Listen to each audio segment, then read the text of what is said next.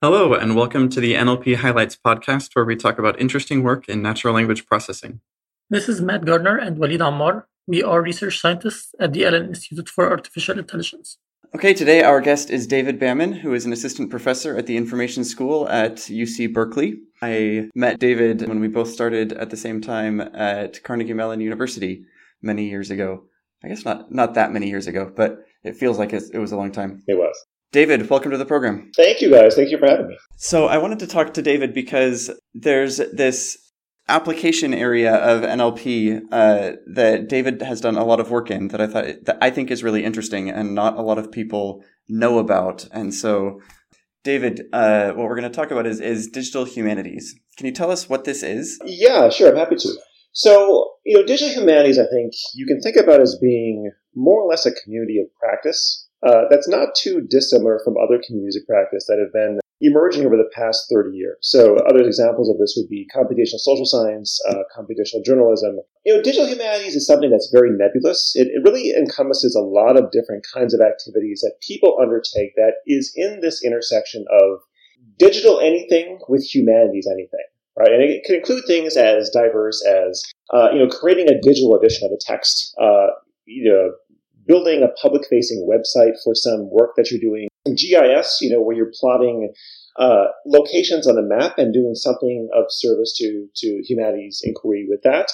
Uh, I tend to prefer the, the term computational humanities for the kind of work that, that we do that really intersects with NLP in particular, with uh, these different areas and these different disciplines in the humanities like literature, art, film, music, theater, where it's not just that we have this general uh, desire to bring together digital things with humanities things, but really explore what what kind of affordances we have in bringing computation in particular uh, and empirical inquiry in particular to the analysis of objects of inquiry like literature.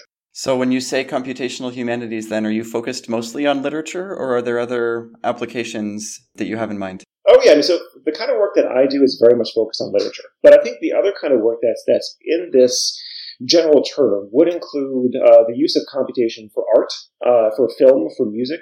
Uh, you know, these these other areas that have different disciplines within the humanities that people have been doing a lot of work on. Uh, you know, not at the intersection of NLP with the humanities, but rather at the intersection of computer vision or of uh, music information retrieval, for example. Okay, and literature. I I know you spent some time with the Perseus project. Maybe you're the better person to, to describe this. This is classical literature, right? Well, so the Perseus project in particular is it, it's classical literature, but classics in the very narrow sense of Greek Latin right? So not classics like the canon, like where you'd see uh, Charles Dickens be a part of the classics, but rather focus very explicitly on, on literature and you know, text just in those two languages.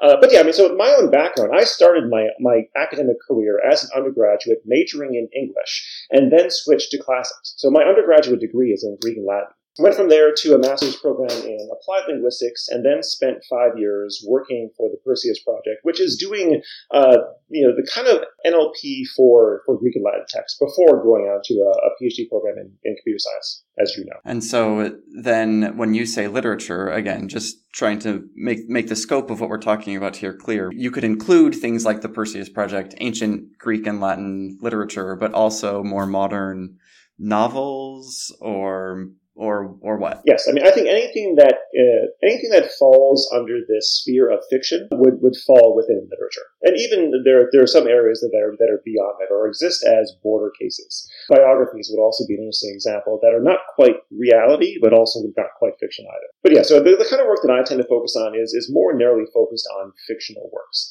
and that's what I mean by by literature. And so, let's say I'm some scientist in the humanities what kinds of questions might I be asking about literature that the computational humanities might help me answer? I'm not sure if humanists would bristle at being called scientists in the humanities. Uh, I think. Sorry. I think I think many of them might, uh, but I think that the, the, kind of people who do work at this intersection, who are in humanities departments right now, give you a, sample of the kinds of works that people have investigated in this space.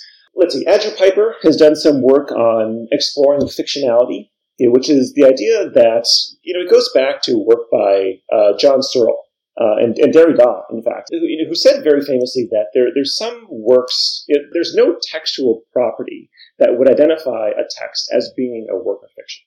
Right? So that if you take some random story, right? So a story like uh, John went to the store, he bought some eggs, he paid for it at the cashier, and he walked outside. There's nothing within the inherent text itself that gives you a signal that it's fictional or not fictional right? That, that it's either about true events or uh, events that have been imagined. And Searle, you know, claimed uh, famously, as I said, that there's there's nothing within this text that gives you an indicator of what being fiction or not. It's only within the intentionality of the speaker or in the way that the reader is receiving that intentionality that the fiction, the work of fiction itself is defined. And what Piper did in this work um, was to try to explore whether or not there are distinguishing properties between texts that have been marked as fiction and those which have been marked as not fiction. Right. So, and of course, finding that with over 90 or 95% reliability, you could classify a work as being fictional or not. Uh, not to say that a given piece of text could not also be uh, seen as the opposite class, right, as being presented in a work of being uh, imagined or being true, but still gives you some sense in which you can use these kind of empirical methods to tease apart this question of what makes a text actually fictional in its actual use, right, empirically. As a Piperson work of fictionality, Laura McGrath has done some interesting work on measuring uh, literary novelty in text, specifically in, in early uh, modernist literature. So uh, early modernist literature had a very strong bias toward toward new things, right? Ezra Pound famously said that you should make it new. So what she looked at in this work was how much a text ends up repeating itself within the body of the text, how much intratextual similarity there is. Uh, again, looking at question of how much you can see this overall desire of an entire movement being embodied within the specific text. Again, being measured by computational devices of what counts as being similar. The, the work of my own that I am probably most proud of is in collaboration with Ted Underwood and Sabrina Lee at the University of Illinois. And what we looked at there was in trying to measure how much attention is being given to characters in fiction uh, as a function of the gender of the characters and the gender of the author. So in that work, we found that in looking at about 100,000 novels, English language novels, over about a 150 year period, we saw that women as authors ended up giving about equal attention to male and female characters, while uh, men as authors ended up giving three times more attention to male characters than the female characters. Uh, so again, I think the, ways in which you can see NLP interacting with this space is in providing these kind of computational and empirical methods that really enable a kind of measurement that can be used for either for testing some hypothesis on its own or for being some piece of evidence that's being marshaled in the service of a larger argument. Yeah, I'm trying to imagine answering some of those questions 10 or 20 years ago before we had really good tools just being really laborious and how NLP could really help this. Yeah. Well, actually, this is one of the things that I think is so interesting about this entire area of research that we think about all of these different communities of practice, like the digital humanities and computational social science and computational journalism, as really, you know, reaching their not not heyday, but really having a lot, uh, a really surge of energy and activity just over the past five or ten years. But all of these really have really long traditions of empirical work that go back,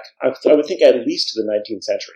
I mean, a lot of classic German philology was just people sitting around counting things to make arguments about how verbs behave. In fact, some of the earliest work I think in this space was that by Thomas uh, Mendenhall back in the 1880s that looked at ways in which they could discriminate the works of Francis Bacon, uh, Shakespeare, and Christopher Marlowe using the distributions of word length. Again, involving just these simple acts of counting, but in a way that would be a lot more laborious than. Uh, than, we have today. Right. I'm remembering an example even earlier. Wasn't there some like treaty that was supposedly written by a pope in ancient Greek that was like you might remember this better than I do. Uh, I only took just a few classes in the classics, but like one of the first philological studies was disproving, or there was a document that was supposedly written way earlier than it was actually written, and you could look at word usage, knowing ancient Greek, in order to show that this document was much later than it actually was purported to have been written. Oh, interesting. Yeah, no, I don't know that specific case, but yes, I'm sure there are a million examples of things like that. But but again, yes, that you could view NLP as a means of speeding up this kind of analysis. Not that it hasn't been done before, but now it's accessible to a lot more people and with a lot less overhead. Yes. Uh, so you can answer more of these questions and answer them more quickly. Yeah.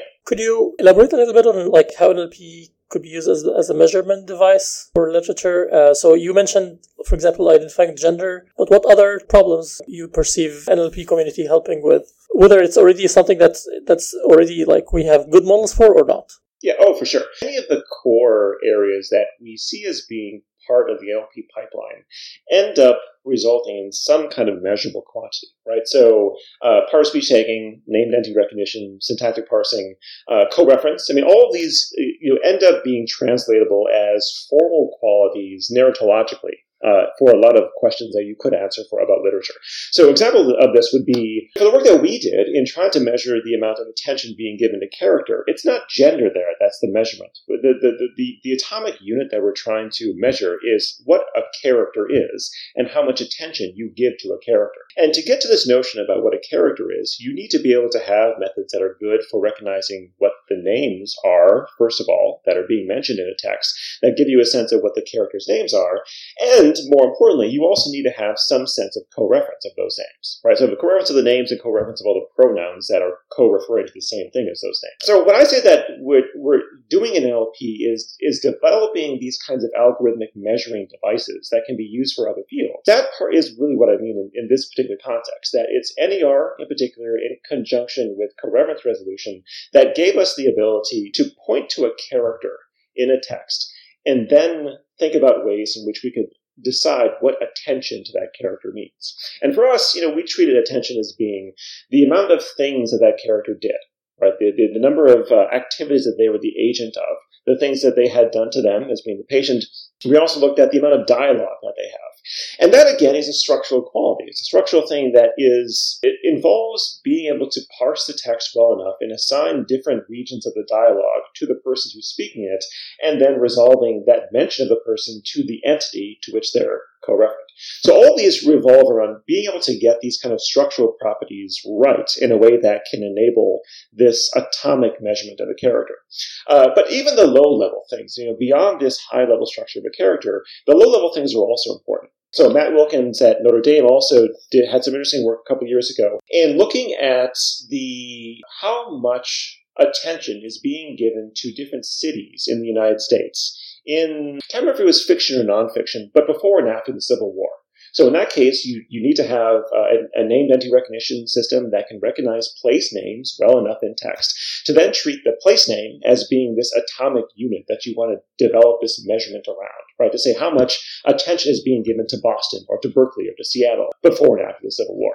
So all of these low level things that we work on in, in, NLP in the service of some higher level system are often useful on their own for building some argument around in, in this space. See, um, I imagine the accuracy of uh, the various tools will be will vary depending on like what year the, the story was written. Yes. The, yeah, maybe different dialects.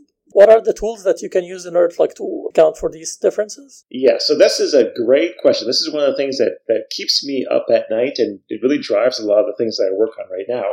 That, you know, one of the, the, the, the dirty secrets that we have in LP is that a lot of our systems that we have state of the art performance for work really well, not just on, on Newswire, but on the 1989 Wall Street Journal. Right, so if you take a model that, that has been trained on the Bank, for parsing, or for any of these other data sets that you know have been built on top of the Penn Treebank for all these different layers of annotations. If you take a model that's been trained on that and then just run it out of the box on Charles Dickens or uh, Jane Austen, it's going to blow up in very predictable ways. Right? So all we've seen time and time again for a lot of different problems, including parse speech tagging, named entity recognition, parsing, the accuracy for all these methods that have been trained on Newswire tends to plummet by like 20 points in absolute terms for across a lot of these different tasks. And they're often embarrassing errors too. And one of my favorite examples of this is just a very simple sentence yes, comma, said Jane, right? Where every human would uh, be able to, you know, say that Jane is the syntactic subject of the verb say, but because you very rarely see the subject of, this, of the verb showing up after the verb in news text, uh, Jane is often tagged uh, by these out of the box taggers as the object of say. Right? They're completely ridiculous. I mean, assuming that there is just a, a null subject at all. Um, so, yeah, so it's a real problem the fact that you can't just assume that these methods that have been trained on Newswire are going to work well for texts that are either historical, you know, that have been written a century before 1989, or simply in a different domain. Uh, it could even be contemporary with 1989, but just in, a, in a, this kind of fictional context that has much more complex sentence structure, much longer sentences, and just this level of figurative language use that you don't see in news. The ways that we can go about you know, accommodating this uh, this disparity in performance or trying to rectify it, uh, I mean, I found the I mean using contextual word representations like Elmo and Bert really help you know goes some way for for mitigating this error for just treating um, you know, adapting the representations to the fact that we are in a fictional sentence and not in a new sentence does get you some gain. Uh, all the methods that we have available to us in NLP for domain adaptation, you know, are potentially of good use here. Uh, for us, what we know that we want to be able to measure how well any of these systems are going to perform on literature overall. So, in order for us to do that, we have to have data that we have annotated where we know what the true labels are. So, uh, the work that we uh, presented at NAACL uh, a couple weeks ago and will also present at ACL in Florence is a new data set that we're creating for 100 different English language novels where we've annotated all of the entities in them, uh, nested entities, so complex structure, including uh, people, places, organizations of a couple different types, uh, and also all of the event triggers as well. Because we know that we have this data to at least say how poorly existing models are doing. We can then also build more data to train those systems natively on this domain. And what we found here is that when we do that, when we train a system natively on literary text, uh, we end up performing much better than uh, if we were to do it uh, to, to, train that system on something a domain that's not news. Oh, sorry, a domain that's not literature like news. Yeah, that, I think this is the first data set that addresses this problem so so directly. Yeah. This is the object of study. We know that we want to develop a lot of this NLP to work well for literature. And if we want to do that, we really just need to have data that's in that domain to help make sure that these systems are good. And even if they're not good, just to know exactly how bad they are, right? Just to have some number to help drive our own work in this space, to help shape it going forward is important. So you've created and released a data set or two recently. Are there others that are in this general space that you might point people to? Uh, yeah, so I know there have been a lot of other techniques that people have developed for trying to make these different aspects of the pipeline better for for literature in particular. Uh, Julian Brooke, Tim Baldwin have done some work on this for looking, trying to essentially induce Brown clusters and then giving type category cluster level labels to Brown clusters to say whether the cluster is about all people or all locations, and that has been pretty successful in uh, identifying a lot of uh, these entities for text.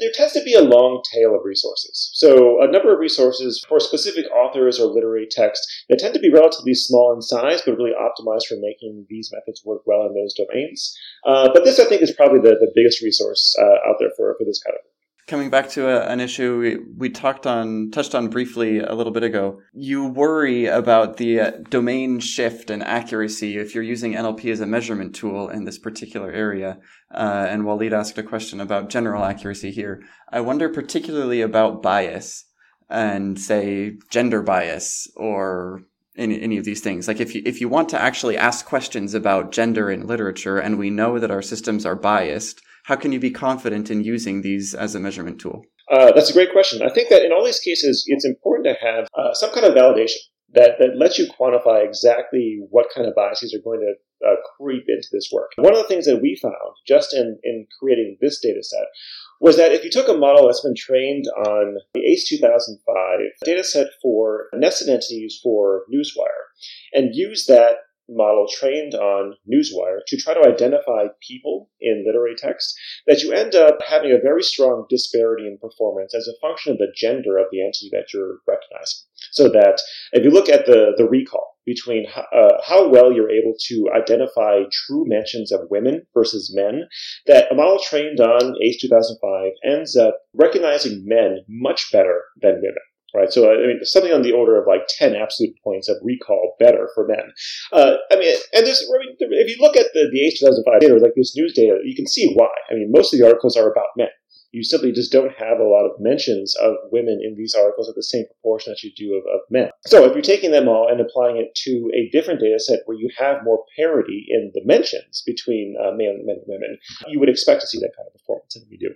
That's really interesting and problematic. We need to do better. That reminds me of a talk at AKBC by Claudia Wagner. She was talking about how the user generated content is being used in a lot of ways to kind of like as a replacement of like standard and more traditional ways of surveying people's opinions or understanding people in general. And the same problem happens there where the kind of content that's available online where people contribute is biased in, in various ways. And like she was basically advocating that we should be uh, using the same methodology that's been traditionally used in survey research in order to account for the various kinds of errors when we're making these measurements. Yeah, absolutely. So I, th- I, think we've talked a little bit about how NLP helps in answering questions in the humanities. Uh, do you think the contribution can go the other way in some cases, where this this kind of humanity or literature analysis helps NLP in general? Oh yeah, I mean absolutely. I mean, on the one hand, literary analysis on its own is a really challenging domain. Right, so making sure that the tools that we're developing within NLP work well, not just for news, for Twitter, for product reviews on Yelp. I mean, having another example of a, of a challenging domain that's very different from those, I think is, is useful for us just in terms of making our tools more robust to make sure that even if you're not talking about optimizing for literature, you can see it as being an example of a domain that is like the others and, and be an example of something that you know you want to do well on overall, right? Broadly across them all. I think that a lot of the work where, in, in metaphor in particular, and figurative language, I think has a lot to, to, bring in from, from this entire area of literature that is steeped in this, in this kind of theory. So I think we've seen even a lot of work on metaphor recognition, metaphor identification that's drawn on a lot of this theoretical work from, uh, in philosophy and English. And I think a lot of these questions about fairness and, and bias, I think really also are informed by fundamentally humanistic lines of inquiry. So, are there particular tools that you wish you had better access to or that you wish performed better? I guess to state this a little better, you think NLP in the liter- in literature analysis is helpful as a measurement tool. What kind of measurement tools do you wish you had that NLP doesn't give you? That's a great question. So I think that generally a lot of the low level components of the NLP pipeline could be better for, for literature. I think that the hard cases come in the fact that novels in particular are really long, right? So the average length of a novel is something like 150,000 words.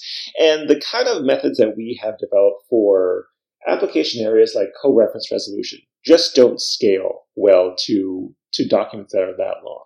Right, we can end up having co-reference work well in a really local context, right? It's, it's, it's a lot easier to link a pronoun with its nearest antecedent than it is to uh, state that, you know, a given car in a book that you see at the very beginning of it is the same car that you see at the very end, right? That's almost an impossible problem that I think we just need to have a lot more, a different sort of scope in how we think about this problem to really think about that we wouldn't necessarily see from just working primarily on news documents. Uh, but beyond this question about what specific kinds of tools you think would be useful in this space of NLP for literature in particular, I think that one of the real advantages in this space, one of the real, where the real space of opportunity is in literature, is in thinking up what these new problems are in the first place for literature. Because? I think the space of innovation here really is pretty tremendous. So if I, if I was you know, to encourage somebody who wants to get into this space, if they should choose to work on making some particular tool better, or in using what they understand about the state of the art for NLP right now in 2019. I would encourage them actually to really think about what these new problems would look like in the space of literature, that we could apply all of these different methodologies and, and tools and methods that we have been developing NLP for the past 30 years to explore what a new question looks like in this space. I mean, just to give you a couple of examples of things that my group is thinking about, literary scene co-reference, right, is something that doesn't really exist for news text, right? Literary scene co-reference would be the problem of trying to identify which events are taking place in the same physical location in a novel, right? So where, uh, you know, which, which actions and which scenes are taking place in the same room or in the same palace or in the same village or whatever. Uh, going beyond that, trying to think of ways that we can use all of these different fundamental tools to create a map of a literary geography. I think that's a really fascinating question that doesn't really show up in any other text that is grounded in the real world. Right, so this is another way in which literature is very different from news. News has descriptions of places that, that are anchored in reality right? Where every place has at least some latitude, longitude, or some bounding box that tells you where on earth it is. Uh, with books, sometimes this is true, right? Sometimes you have mentions of London or or Seattle that you know you can anchor on the earth, but other books you don't, right? So Lord of the Rings is a great example of this, where it's an entire imagined universe. And trying to think about ways in which we could decide where one location fits with respect to another is something that we have the capacity to do. We, we have the capacity to think about how we could apply these methods in NLP to figure out this problem, but it's one that really doesn't exist anywhere outside of this entire universe of imagined realities. Lots of examples of, of these kind of problems like that, where if we could focus not specifically on making specific tools better, but about thinking about what these new problems are that literature really opens up for us that we could approach with these methods in NLP. I think that is where this uh, this real opportunity is. Yeah, that's really interesting. I've been talking recently uh, with a bunch of folks about what it means to read and understand a passage of text. And one of the things we've been toying around with is can you reconstruct a scene from like a paragraph description of say a, say a room. And th- this this gets very similar to like this recovering a map from the geographic descriptions in a novel though it, this particular case wouldn't necessarily be restricted to just fiction. It's a, it's an analogous problem. If you think a little bit broader it's it's in a lot of places um, yeah, it's interesting. Absolutely. I think this is a good example. It's a good example of, of, a thing that you see definitely existing in this universe of literature that could then also be expanded to other to other domains as well. But you brought up this question about how readers react to a given piece of text. I think that is also a, a huge opportunity here for thinking about how people react to literature in the, as they're actually in the course of reading it. Because a lot of this work in this space really assumes that you, I mean, computationally, you have access to all of the text in a book instantaneously, right? So if you're trying to you, you know, to tackle authorship attribution, right, to figure out who the author is of a given text, or genre prediction, right, to figure out if a book is uh, a drama or a crime novel or a science fiction novel. A lot of the methods assume that you can see the entirety of the text from the very first word to the very last word, and use all that information in making your judgments about what class you know is, appropriate here. But there's a, an entirely different area of research that you can imagine here that, that asks what does the reader know at the moment of each word in the novel. Right. So if you're starting from the very beginning of the book and reading to the very end, um, what is the state of your understanding of that fictional world on page 10? How does that change from page 11? How does it change from page 100? Now, it's interesting because when you take this approach of how you model what a, what a reader knows about what they have read, a lot of really interesting questions open up, like foreshadowing. Right? What's the relationship between the world that's being built up for the reader you know, by page 10 and what is predicted to happen, you know, 100 pages later, right? Who is, who ends up being the, the bad guy at the very end of the book? Can you predict that? Uh, and at what point are you able to predict that from the reader's point of view? So I think the more ways that we can think about treating this text as being not just a static entity, but rather a thing that a real person is reading and has impressions of in the course of their reading, right? These, these, these temporal dynamics. I think there's a whole range of interesting questions that could be asked there as well. Yeah, that's really interesting. Maybe I'll spring a question on you that I've asked a, a whole bunch of other people.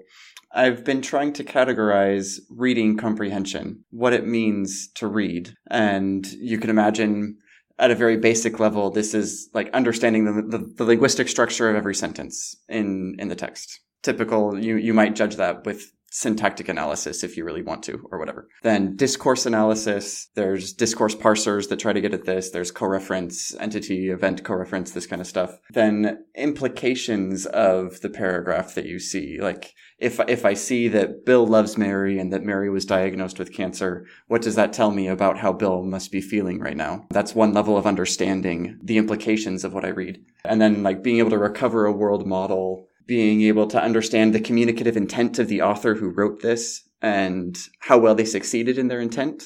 I'm curious what your perspective is from literary analysis. Like, what uh, what other things should I add to this categorization of what it means to read? Let's see. I mean, I don't know if I would add anything from the perspective of literary analysis. I think that if, if anything, trying to analyze what the what the author's intent is, I think is a very controversial thing in the space of literary analysis. Where you know, a, you know, there's a whole set of theorizing about how it's the, it's the reader who matters. The reader who is the one who makes the, the the meaning of the text by the act of reading, and whatever intent the author had baked into the, the text is not what the reader is going to end up pull out, pulling out. Um, it's, it's the readers who construct the meaning from the words that they see given on the page. Um, but I think generally that's an interesting question about how you go about trying to learn what these implications might be. One of the things I've always wanted to work on was to, to, to take pairs of people who are talking to each other and infer together what their own shared common knowledge must be for that for that conversation to make sense. What things is person A presuming person B knows by saying a certain thing, right? It fits very much into this uh, framework of rational uh, speech acts. But the perspective of, of, reading comprehension, I think you can think of the same thing, right? That if you can infer what that, what a plausible state of mind would have been of the person who's authoring the question or authoring a paragraph, that I think would, would get at what, what, what tr- some true component of reading comprehension must be in the end. Uh, but it's a hard one. Okay to wrap up, my last question is about what do you think are the most interesting open research questions you mentioned one of them about like just trying to think about what are the interesting problems. Is there anything else you would you would give as an interesting open research problem for digital humanities? Yeah, I mean, absolutely. There are a whole slew of these open research questions, and uh, people are going to find them interesting to different degrees. For me, in particular, I think that thinking about ways of having an operational definition of plot is really, really interesting, and really something that we there was a lot of theoretical work on and even some computational work. But for the most part, that work has been really focused on trying to represent plot or narratological structure as really being just the distribution of sentiment over the temporal domain of a novel, right? To say how happy or sad is the tone at a given moment in time. It goes back to the very famous video that, that Kurt Vonnegut did, essentially defining what you know, typical story arcs look like from the perspective of the sentiment. We know that plot has to be something more complex. Right? We know that plot has to involve people, it has to involve places, it has to involve times that actions are occurring. In many cases, many theories, it also involves important objects. And we we have a way of at least focusing our attention on getting all of those individual components right from the perspective of NLP, right? Of being able to recognize people, places, you know, some at least early work in ordering those events in along some temporal timeline. But how that go, goes about combining together to create some operational definition of plot or or a storyline, I think is a is a tremendously open question that is almost within our grasp. We have the building blocks to get there, but we're we're not quite at that state yet of being able to put them together. So I think there's really uh, amazing work to be done in, in doing just that. And I think even in this larger question of how we use these kind of NLP methods to get at different narratological primitives, I think is really compelling.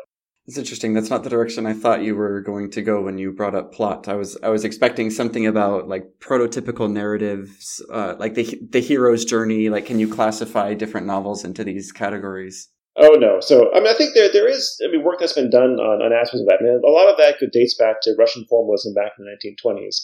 Um, I don't know. I, I don't particularly. I think there's a lot of other interesting questions that could be asked about how individual works are that don't that don't fall into this notion of an archetype or, or of a stereotype is really what I think what they end up being reduced to. That these works of literature, I think, are, are, are often much more complex than being able to be reduced down to these these classical stories. Okay, just disagree. That yeah, that's fine. Cool. This was a really interesting conversation. Is there anything that we missed that you want to talk about, or any final thoughts before we conclude? I don't think so. I think we covered a lot of uh, a lot of important stuff. Great. Thanks for talking with us. I'm looking forward to see more work on literary analysis and digital humanities. Okay. Thanks for having me.